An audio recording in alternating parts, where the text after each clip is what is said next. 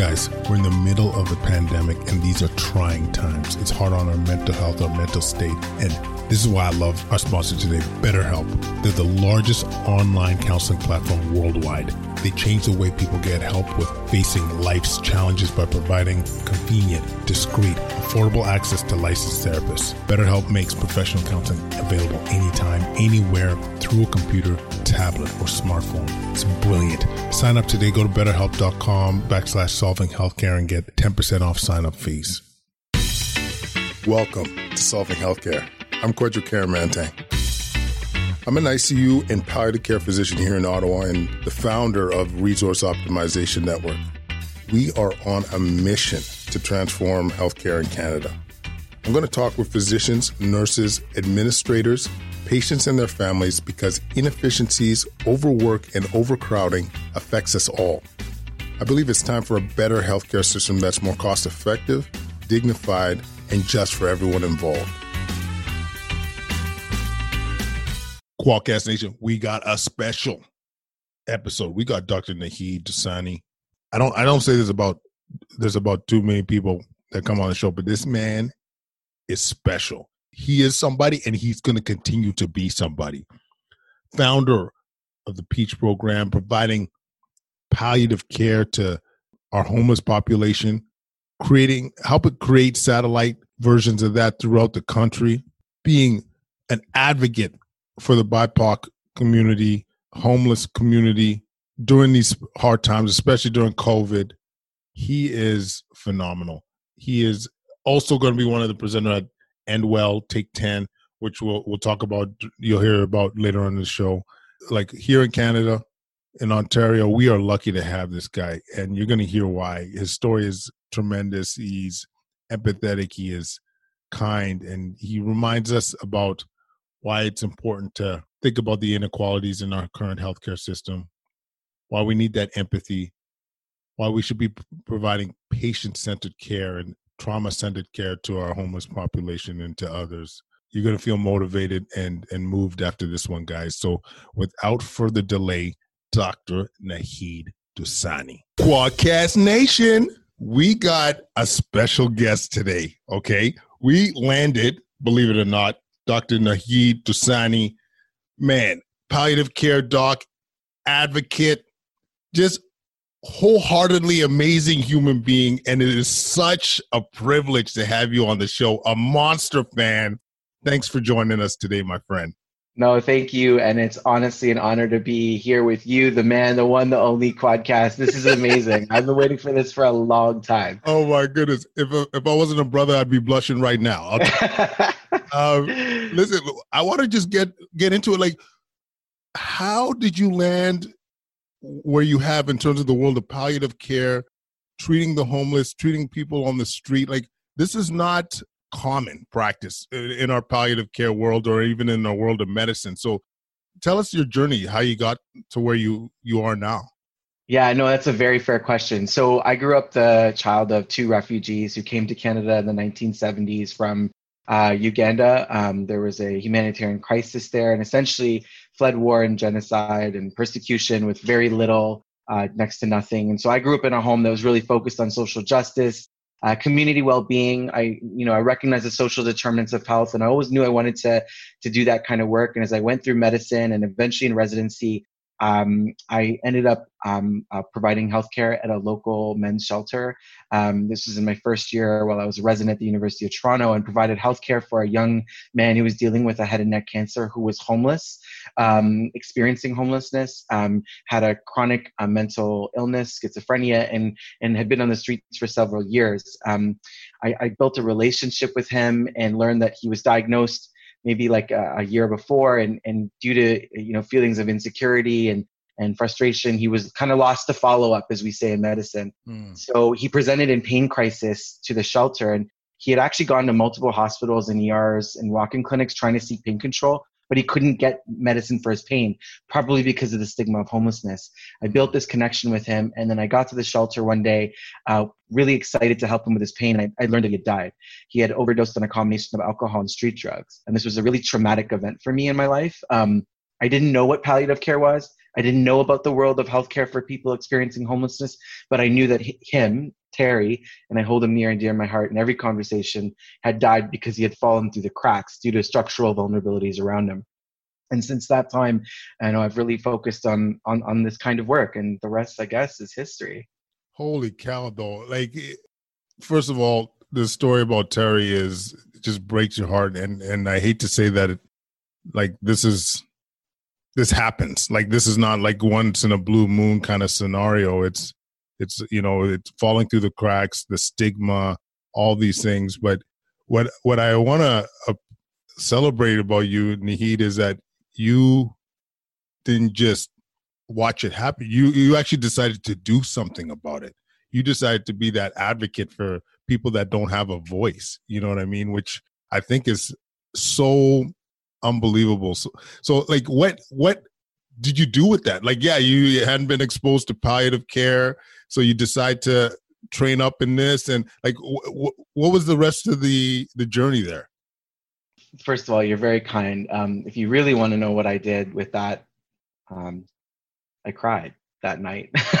like to be honest, I grieved, right? I I couldn't believe that in a country like Canada, in a city like Toronto that has a world-class cancer care system, a world-class palliative care, you know, programming, um, it, um, that a person like this could fall through the cracks and again and again and again. But once I kind of got over that, I requested some time off from my program director to just think through some things and do some research. And I started to realize that there was this field called palliative care, and and you know as someone who works on the front lines and does excellent work in the community uh, and, and in hospital providing palliative care for people that it's this perfect intersection of healthcare and humanity. And. I hmm. see it as this, I saw it as this opportunity to provide quality of life care. But then I also learned about the healthcare of people experiencing homelessness, that this is one of Canada's sickest subpopulations.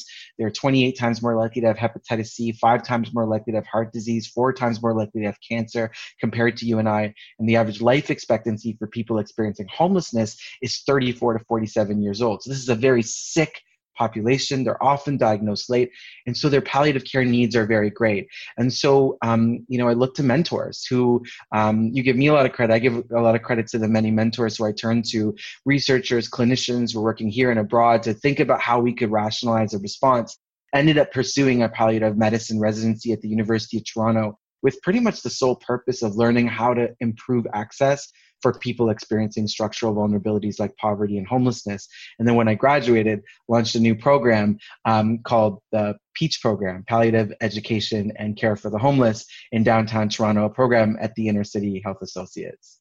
Wow. Wow. like this is what on a show we call it changing the boogie, man. It's like you see the problem, you're like, we are going to do something about it.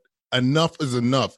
And it's like it's like you said, people don't realize life expectancy most uh, average age less than uh, 50 as you you mentioned. Yeah. Um the amount of just uh, when in terms of humanity just the amount of suffering that goes on for our homeless population. And you know we had the dr uh, Turnbull on. I don't know if you've ever met Jeff Turnbull. Absolutely, uh, someone I admire deeply, an absolute legend. Isn't he a legend? Sure. Yeah, yeah, what, yeah, what, I learned from him, and and uh, maybe I'm a bit ashamed to say, is like these you you you got to remember these are real people. This is somebody's yeah. mother.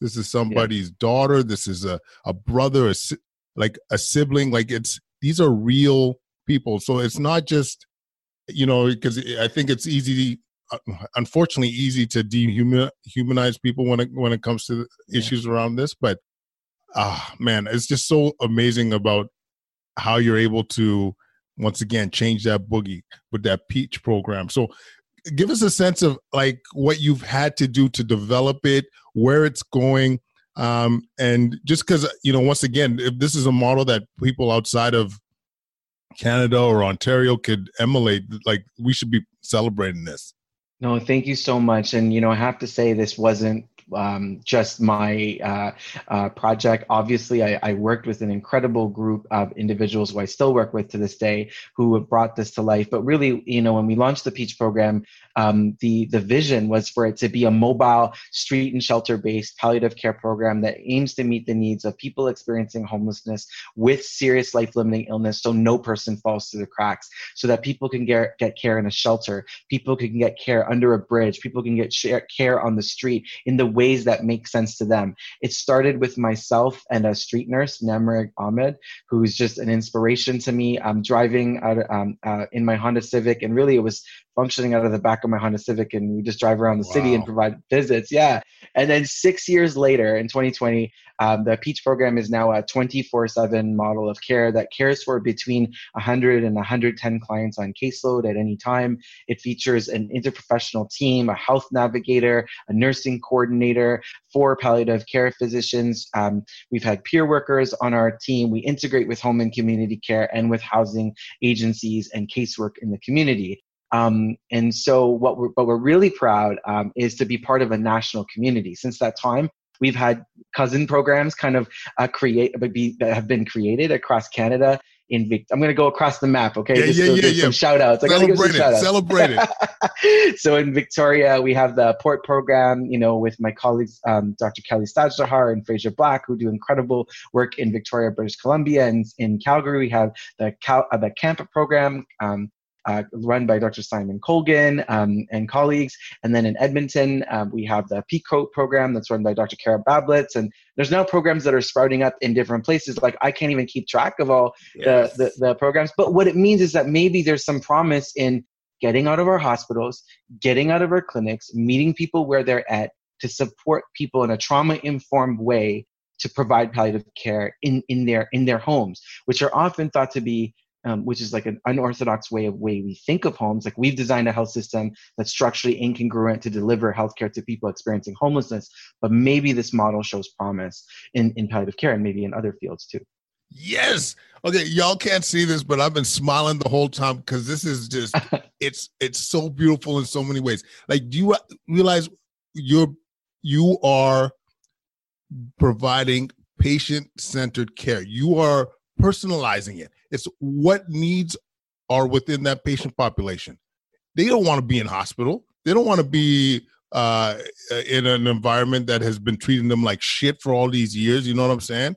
Like mm-hmm. this is this is going to them and tr- giving them the care that they need to um to be alleviated from their suffering. It's so Absolutely. beautiful. And people, it is being amplified you heard how many sites have been uh, trying to do this and this is this is exactly what we want to be talking about on solving healthcare because you know it's not all about that your your village. It's how we could create these beautiful things throughout other places. And um i gotta ask too in terms of the development of these uh satellites or what have you I, forgive me if that's not the appropriate word but um like how quickly did this develop? Because i mean you're a young man. Like and so for you to have been part of this so early in your career like it it, it sounds like this was a pretty rapid spread.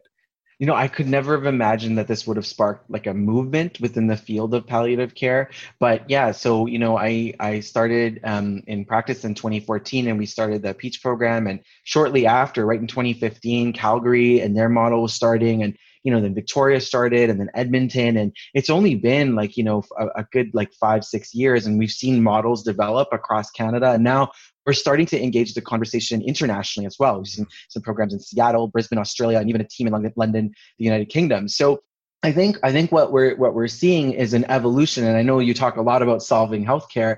And sometimes when we when we train the, the next generation of trainees, we teach them, well, this is healthcare, this is how it is, and this is how it's going to be. And what I hope these conversations bring to the forefront for anybody listening, whether you're a trainee or not, is the idea that, that this is this is not how healthcare has to be. We can dismantle and deconstruct structures of power within healthcare, yes. and we can we can we can reiterate we can we can rearrange that power to bring equity to the forefront. And for in my little corner of the world, that that's what we did. But at a macro level, I wonder if that's a lesson that makes sense for for your listeners today too.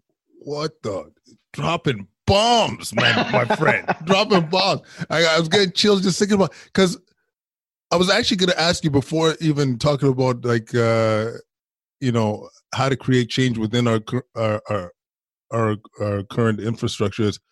what is it about you though? You know what I mean? Because there's not many like maybe this is hard to generalize, but I find I find in medicine innovation, thinking outside the box, um, trying to create change is up. You, you have a lot of resistance throughout. Like there's there's usually obstacles to, be able to achieve your goals. So I guess my question is, what is what is it about you that is allowing you to push, or what did you do to overcome some of these barriers? Like what what's making you Naheed?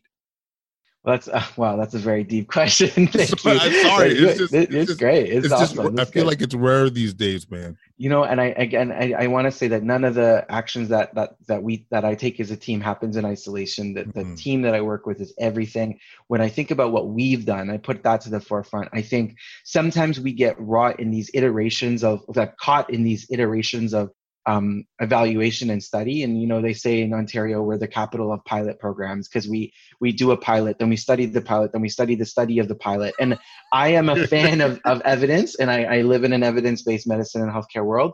But you need to we need to balance that with the reality. And so we, we when we launched the Peach program, for example, we did a one-year pilot. We saw some uh, some good results. You know, 80% of people, you know, uh, were reconnected to family or friends. 64% wow. never went to the hospital ER. 83% um, died where they wanted to. And we we were like that's good enough. It's making a difference. We don't need to study this. Like let's just push it. And we did. And i think sometimes we get caught up in that. Just switching gears i think um, sometimes um, in the in the spirit the health the spirit of healthcare is always meant to be about the patient. But you know as well as i do in our teams our institutions we get distracted. We get caught up with um, funding models. We get caught up with staffing. We get caught up with branding. We get caught up with there's a lot of distractions. Mm. We need to bring back to person centered care. And within our work for people experiencing homelessness, that boils down to trauma informed care about learning someone's how to pronounce someone's name, about how, what their preferred pronoun is, about bending down to their level to speak at eye level so you can connect with them, um, going outside of hospitals and clinics to in, in, in communities that people typically wouldn't provide healthcare, for example, and being, you know, thinking about policies and procedures that recognize the traumas that people have experienced. Even one night on the streets can be a traumatic experience and responding in that way. And then finally, I think one way is we've really invested in supporting each other there is a pandemic happening out there, and I know we all know about that one, but the COVID one. But there's another pandemic happening, and it's grief, and it's moral injury, and it's compassion fatigue among frontline workers working in healthcare, of course, but also in the service in the social service sector, particularly supporting people experiencing homelessness as well. And what we've done is um, had some interventions to really support people through their grief. We hold these grief circles when one of our clients dies so that social workers, social care workers, health workers can come together. We light a flame, we grieve, we laugh, we joke, we remember the person we cared for, we put that flame out so that we can go out and do it again. So I think really thinking about, you know, you know, moving forward with some evidence and not overstudying it. I think trauma informed care is a second concept, and probably the third is supporting each other um, and providing some wellness amidst this pandemic of grief. Y'all catch realize how much gold was just dropped there, man. I had to write down this. I had to write this down. Listen, like the aiming for good, not better like, approach, like not aiming for perfection, not getting bogged down by bureaucracy, evidence. Like like you said, the like I'm all about evidence based practice, but we have right. to be pragmatic at times. You know what Absolutely. I mean? Like you don't, can't wait for the, you know, does it have to be an RCT with uh, the N of 30,000 patients to be able to determine whether something's effective or not? Like when you tell me you're reducing Peach program, reducing emerge visits, when you're you're reducing uh, hospitalizations, reducing healthcare spending essentially. Bam. Okay, let's dance. You know what I'm saying? And then you talk about um uh like having like that trauma trauma forgive me is trauma centered care trauma informed care and yeah. trauma informed care realize like often we're not putting ourselves in our patient's shoes like think about that for a second think about living like get outside of your condo, your apartment, your office, and you're living on the street right now. We're, today we're never November 26th. Imagine being outside, hustling, trying to figure out where you're going to sleep, what you're going to eat. Like that shit's real. And like so to have that empathy and to be at that level is is is our duty. I'll, I'll put it that way. Absolutely. It's our duty. And then mm-hmm. I I gotta gotta give some love to the circle of grief. I think collectively in medicine we don't take enough time to to grief. Like I think we all deal with it in different ways, and sometimes we, in general, we don't de- deal with it enough. But to make it an active practice, I know in our palliative care team, what we do on Wednesdays, we we talk about the patients that have uh, we've we've lost and and what you know tell their story and maybe talk about how they connected with us and it's it's it's healing. I I think it's such an important part of what we do, but knowing that once again, you guys, you know, ahead of the game, like that being an active part of your practice and and um yeah, yeah it's just it's, he is wonderful. It's just wonderful to hear.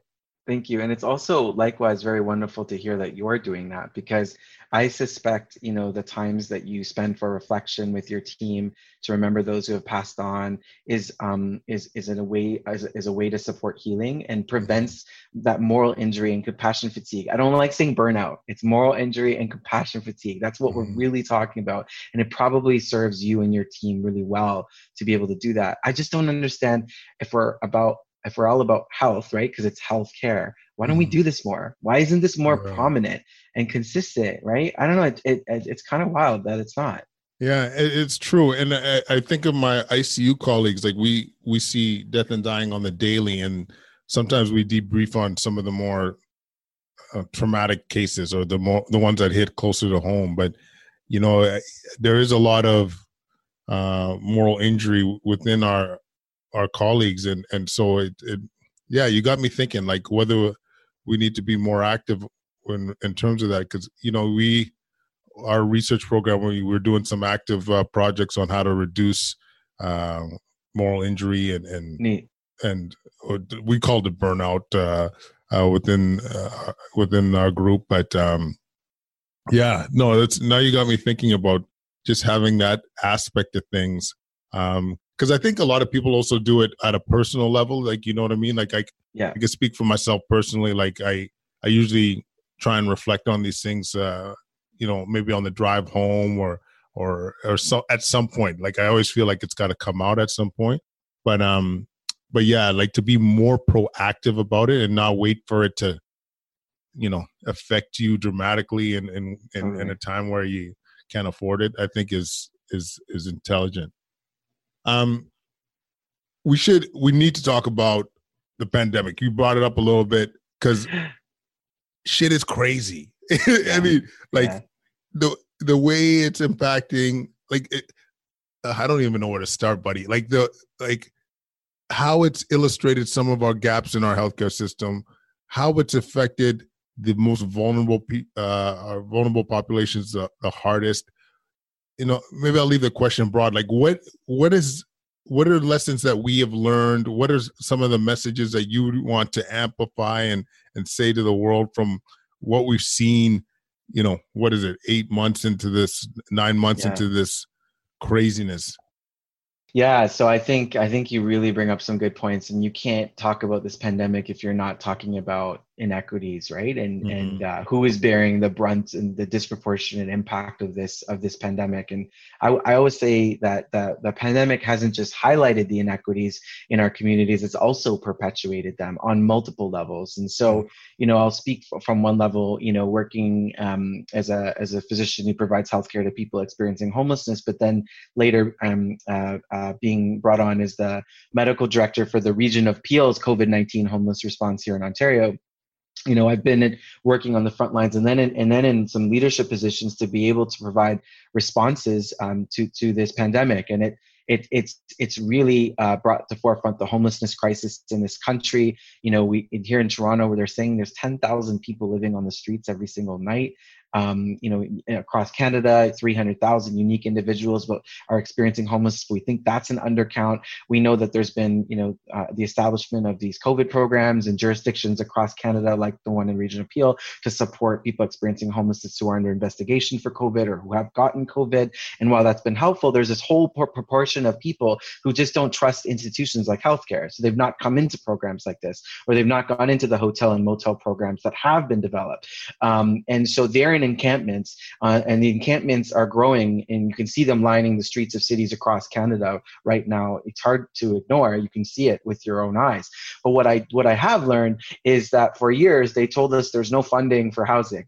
And for oh years, God, we were right? told right? that levels of government can't work together. And then COVID came, and all of a sudden, like I'm seeing, oh, we can get hotels and we can get motels, and I'm, obviously I'm for all that. But what, what, like, so what I'm saying is, has COVID nineteen taught us that we can it can be a cure to homelessness um, it, like can, we can actually cure this thing and we can now work together and maybe there's that's the silver lining of it that's um one front.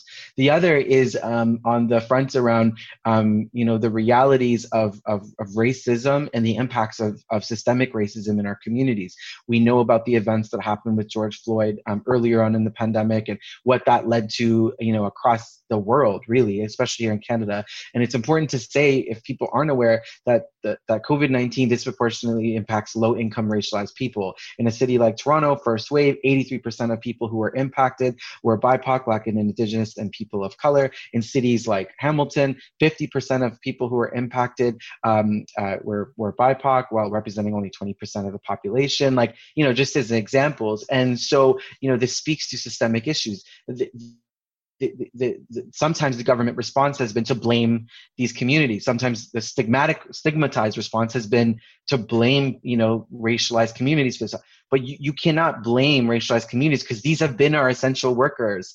These are the mm. people working the front lines, factories, warehouses, uh, production plants, taxi drivers, your Uber drivers, grocery stores, um, so PSWs, uh, you know, people working in long-term care, and um, and our this has been our response. Our response should be paid sick leave. Our response should be government support. Um, um, and we've recently seen some support for small businesses from the government, but we need to see more. And so we've you know we've seen that that impact and and and and and and I hope this changes the the dynamic uh, a little bit about how we how we move forward on these conversations. The other reflection is just around um, communication, and I just it blew my mind like halfway through this pandemic that the way that most governments across Canada were communicating public health knowledge was like these press conferences in the middle of the day at 1 p.m. when everyone else is work. And like, who watches these press conferences? I don't know. Do you? I've never once okay. seen this bad boy. Oh my god yeah. So like i started to get online and be like what are we doing? Like why why is this the only medium? And then yeah i think i think what you expect is traditional media picks that up and translates the information. Like i'm under 40 and most of my friends do not watch tv do not watch traditional news. They're on instagram they're on tiktok. Mm-hmm. and actually that's where they're getting their information about covid. No wonder they don't know about like we should be staying home as you know they didn't know about the social bubbles when that was a thing. Like they they're very worried about um you know vaccination. They're getting all this misinformation. How are we not out there with the real information? Uh, spending I sp- spent a lot of time um, trying to um, uh, convince you know the government and different levels of, of, decision makers to be using these platforms more effectively, like. Instagram and TikTok. And I've been dropping some of these videos to show examples of how we could do it. Anyways, those are some thoughts. wow. Yes, it's. I mean, the first thing is the. Uh, we talked to Mark. Uh, Tyndall about, uh, and and he's in, uh, in Vancouver about Another exactly legend. what you said about, you know, we we can't find housing for our homeless uh, and all the bureaucracy and red tape that came up. COVID hit, boom. You know, they they're able to to provide some shelter and some and some housing. It's it's. I I hope there is some level of sustainability there that people are going to see the benefits and the and the need and post pandemic that these kind of um, approaches will stay. Um, and the other thing eh, that you know you mentioned that really um, stuck with me is you know how much yes eh, COVID has hit racialized and, and, and poor communities. Like I just don't know why we're not like uh, is our approaches are we are we approaching this problem? Are we having any strategy to address that? This is what drives me nuts. Like you know, I'm I'm, I'm in Ottawa. There's two ice. This is once again, guys. It's uh, November 26th. Uh, according to our you know our our, our uh, public health site, we got like two ICU COVID patients in the city. You know what I mean? And you know, they, at the time they were talking about closing gyms and stuff like that. And locally, you know, this is not where the problem is. The problem is long term care, high rises, low socioeconomic scenarios, BIPOC community. But what are we doing about it? Well, how are we addressing it? Are we going to the community? Are we talking to their leaders and saying, here's all the problems? do you guys fully understand what we're trying to do? Bubbles, distancing, um, limiting social interactions. Like, is that being communicated? And like talking, like once again, even when it comes to like what you're talking about when you're palliative care setting, going to the people and talking to them at, at and trying to address their needs. And um, yeah, that communication piece. I it is kind of funny. one o'clock on whatever it is, one o'clock during the day. Like motherfucker, I'm, we're, we're hustling. I ain't. Uh, I ain't going on. I don't even know where you would find it. It's like on general news or like I don't even know where you see these press conferences. but um, but yeah, tailoring the communication to the people, especially the people that are being uh where it's being hit the hardest. It's it's such great points. And do you, do you feel like what do you think will change? What do you think will stick? Like you know, uh, uh, do you have hope in all this? You know, um, I always say that um, if there if we don't have hope, like you know, what's the point of all this? You got to mm. have hope, right? Like that has to be the guiding light through all this. But um, the path to that hope i always say it has like like we talked about earlier in the conversation you have to bring it back to the person we're caring for and i think through through a path through equity we can that if that's our guiding light and our compass we will find our way to hope and so what we've seen too often in this pandemic is a is a simplifies simplified one size fits all approach yes. to almost anything and everything whether it be around you know um, the way we collect data. They weren't collect you know they weren't collecting race-based data at the beginning. Our government officials were actually saying we shouldn't collect race-based data and then we did look what happened right? Mm-hmm. um, to our communications right? Or you know press conferences when you know actually people under 40 are you know case counts are going up for people under 40 and they're not getting the messaging um, to low income racialized communities where they previously we were not you know releasing hotspot data in, here in ontario they weren't releasing funding for local pop-up testing and then finally that did change over time but if we had just kind of kind of had that approach at the beginning things might have been different and while i'm not sitting at those decision um, at those tables and being at those tables must be challenging I wonder sometimes about the voices that are at those tables. Uh, do we have BIPOC representation?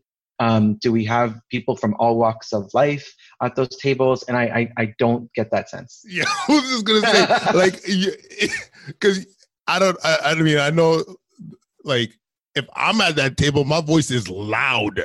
you know what I yeah. mean? When you see what's going on. So, like, I mean, as you said, we're not there, but I highly doubt that there's going to be uh, representation up there because it shows. It really yeah. shows. Yeah, yeah. The proof oh. is kind of in the pudding when it comes out, for sure. Oh my god! But it, you know, I I do I do think the fact that things have changed. You know what I'm saying? He like the fact that yeah, they're you know, hot. They did start to do hot hotspot testing. They did uh, start to you know measure or record uh, race. Um, you know, voices were heard and things did change. It probably you know slower than we would like, but it it still is change. So uh, you know there is hope. But voices are so important. Like so, for example, when Ontario switched to online booking for COVID testing yeah. because the lines were so long, one of the things that we were shocked at is like there seemed to have not been any thought about you know the plight of people who don't have internet or access to phones or for example the population i serve people experiencing homelessness. And mm-hmm. so we had to speak out. And then we learned later that you know they heard us speaking out. So then they made accommodations at these sites for walk-ins. And and it just it's just if you if you just take an equity informed approach from the very beginning your outcome and you listen to the population the outcomes may be, be maybe better. It's probably mm-hmm. an important principle in like improving and solving healthcare right?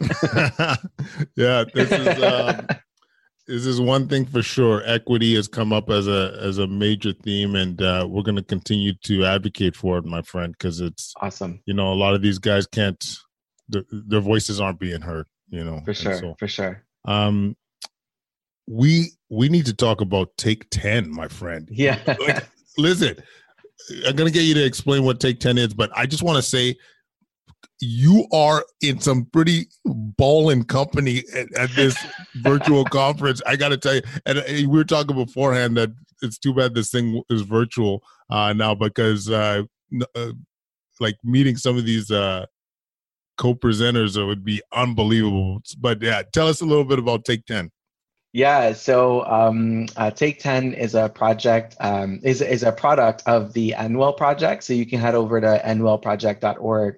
And it's a, it's a American organization started uh, by um, uh, my colleague, um, uh, Dr. Shoshana Ungerleider, who is um, an incredible human being and the founder of End Well, but also one of the executive producers for the uh, Netflix documentary called Extremis. I don't know. Oh, yes, yes, yeah. the ICU one. Yeah, that's right. So Dr. Ungerleider actually was the executive producer for that, and um, she's based out of um, uh, uh, California. And um, End Well runs an event um, each year um, uh, uh, that really brings uh, palliative care, um, uh, death, dying, serious illness conversations to the forefront for uh, previously for an American audience, and they've grown over the years. And this year, you're right, um, I was supposed to fly to, to LA for this event and uh, speak live, but due to the pandemic, it's now of a virtual format, which I feel very lucky to be a part of anyway. And um, I'm just like pinching myself thinking about the kind of people that are at this event. I feel really lucky to be in the midst of, of some of these people, and I think it's it's, it's free. I think people will really like it. Um, the videos are archived. It is it is live on December 10th.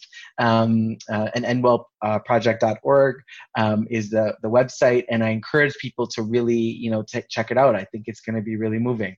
Awesome. Yeah, this is going to be pretty special. And like Atul Gawande is going to be a that bad boy. I saw like Blair Underwood, whom like my my sister, my mom had mad crushes on. Well, L.A. Law, you know, totally. Taraji. Yes. Henson. Oh yes. yeah. Andy Cohen. the list goes on. It's kind of crazy. It's Thank crazy. so much. That's how you know you've made it, my friend. Um, we always try and end on a high note. Can you can you think of um a time where yourself or your team has made a real impact on a patient or, or family that like you know like you always uh, uh at times have those stories or those moments where you, you reflect back on and, and you tell yourself, I, I was glad I was part of this. Does anything come to mind? Yeah, I mean, I, I can think of, you know, a case um, very recently that we've been working on for a gentleman who was um, um, uh, uh, uh, uh on the streets. Um, he was di- he had lived for several years um, uh, on the streets, and he had um, metastatic lung cancer. He was uh, admitted to hospital, discharged with a diagnosis, and all he wanted was housing, and that was what his dream was. And mm. um, while he was still he was he was experiencing a life-limiting illness and would likely die before he would get housing, he still wanted to get housing. And so while we we, we rallied around him to provide medical care, you know manage his pain and symptoms. It wasn't the point. The point was to assist him through the process um, you know make a plea make a case. And you know housing waits are very long. But in this case because of his short prognosis we were able to advocate with local organizations and get him a place of his own. And um, um, when he got that place with furniture um, his eyes just lit up. It was everything wow. to him and he spends a very short amount of time in that in that apartment. And um, and and um, but th- but that that length of time is not the point. The point was achieving you know his goal through a quality of life mechanism. As we think about healthcare too often and, and, our outcomes are focused around you know um, um, healthcare costs and you know um, and like um, metrics that are not person centered for example mm-hmm. and especially in the work that we do a lot of the metrics and the outcomes are, are are really around the social determinants of health, which are defined by the structural determinants of health.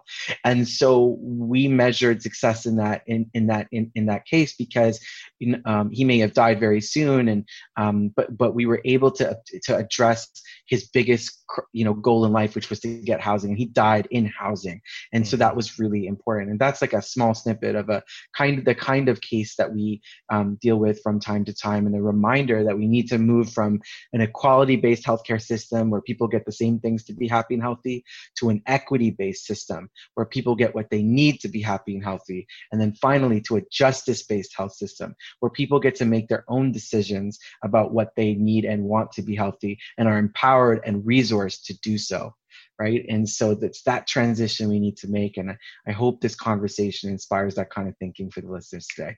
My god. There's very few times when i i finish a uh, a podcast and i leave it feeling inspired wanting to do more wanting to create that that more amazing healthcare system that we all thought we were getting into. But I, I just I want to thank you, Naheed. This has been so incredible, so moving, so inspiring, and we need to celebrate you, my friend. How do people get a hold of you or track you down? Where, where do where do we find you, my friend? Well, before we do that, I want to thank you. Um, um, I think that you likewise are very inspiring and have shown great um, um uh, uh, courage in having conversations that we we've been needing to have in healthcare for a really long time. And thanks for bringing these issues and topics and and your guests as well thanking them to bring these issues to the forefront. It's only by having this discourse will we actually be able to achieve some of the things we might might be able to achieve some of the things we talked about today. So thank you so much. Uh, in, ter- in terms of me um, you can reach me on twitter and instagram at nahid that's n-a-h EEDD. And for those who have taken the dive on TikTok, you can uh, connect with me at dr.nahid. That's dr.nahid, N-A-H-E-E-D-D. Thank you so much. Such an honor and privilege today. Buddy, we are doing this again. That was this was sure. awesome. Thank you so much. much love, respect.